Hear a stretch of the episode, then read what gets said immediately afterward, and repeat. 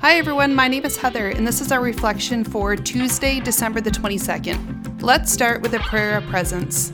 Lord Jesus, in this moment of prayer, free me from the distraction of the day so that I may be deeply present to you and myself for the sake of the world around me.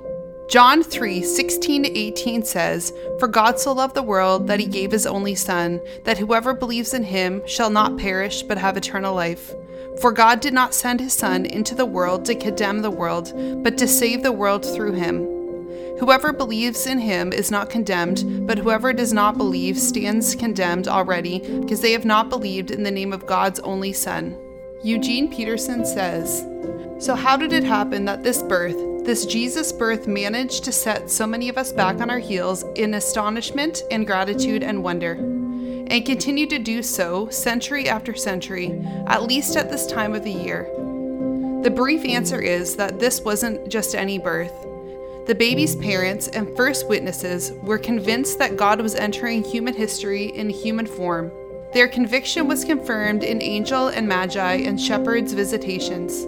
Eventually, an extraordinary life came into being before their eyes, right in their neighborhood. More and more people became convinced. Men, women, and children from all over the world continued to be convinced right up to the present moment. Birth, every human birth, is an occasion for local wonder.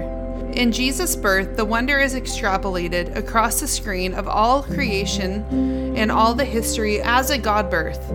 The world became flesh and dwelt among us, moved into the neighborhood, so to speak, incarnation, enfleshment, God in human form, and Jesus entering our history. This is what started Christmas. This is what keeps Christmas going. Brennan Manning eloquently puts it like this If you took the love of all the best mothers and fathers who ever lived, think about that for a moment. All of the goodness, kindness, patience, fidelity, wisdom, tenderness, strength, and love, and united all those virtues in one person, that person would only be a faint shadow of love and mercy and the heart of God for you and me. Brothers and sisters, let me pray this over you. Our Father in heaven, hallowed be your name. Your kingdom come, your will be done, on earth as it is in heaven. Give us today our daily bread, and forgive us our debts, as we have also forgiven our debtors. And lead us not into temptation, but deliver us from the evil one. In response to the scripture reading and devotionals, spend a few quiet minutes praying, reflecting, or writing.